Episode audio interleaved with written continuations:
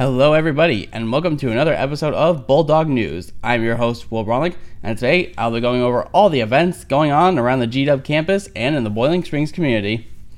Gardner Webb University and Gaston College have announced a new partnership to establish Bulldog Bound, a co admission transfer program agreement for Gaston College students who want to obtain their four year degree from the university. Officials for both schools signed agreements that will allow currently enrolled Gaston College students to participate in the seamless direct entry pathway to uh, Gardner Webb upon graduation from Gaston College. Students who wish to participate in the program must satisfy the GWU admission and transfer degree requirements. Gardner Webb University's annual Christmas gift to the community, the Festival of Lights, will be held on December 5th, a tradition for more than three decades. The evening's festivities began at 7 p.m. in Dover Theater, located next to the Lutz Lud Convocation Center. The holiday celebration is free and open to the public. For many in the community, this is the start for their holiday season, shared Dr. Paul Eder, chair of the music department and professor of music in the School of Performing and Visual Arts. This concert is our most well attended by the community. Families come year after year, and it's nice to be a part of their tradition. The students love doing the Christmas music.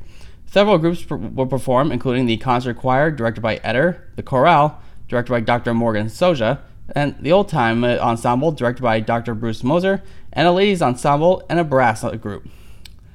In his last semester at Gardner Webb University, A.J. Carey took a CPR instructor course on the recommendation of a professor. Two years later, on January 13, 2019, AJ would use those skills to save his father's life. AJ's wife, uh, Dean, who is a CNA, helped him perform the life saving technique. For their actions on that day, AJ and Dean received uh, awards from the American Red Cross. They were nominated for the awards by the GW professor who taught to AJ's uh, CPR class, Dr. Debbie Ware, coordinator of their Sport Education Graduate Program. AJ, who received a bachelor's degree in sport pediatrics from Gardner Webb in 2017, was presented the National Certificate of Merit, and Dean received a Certificate of Extraordinary Personal uh, uh, Action.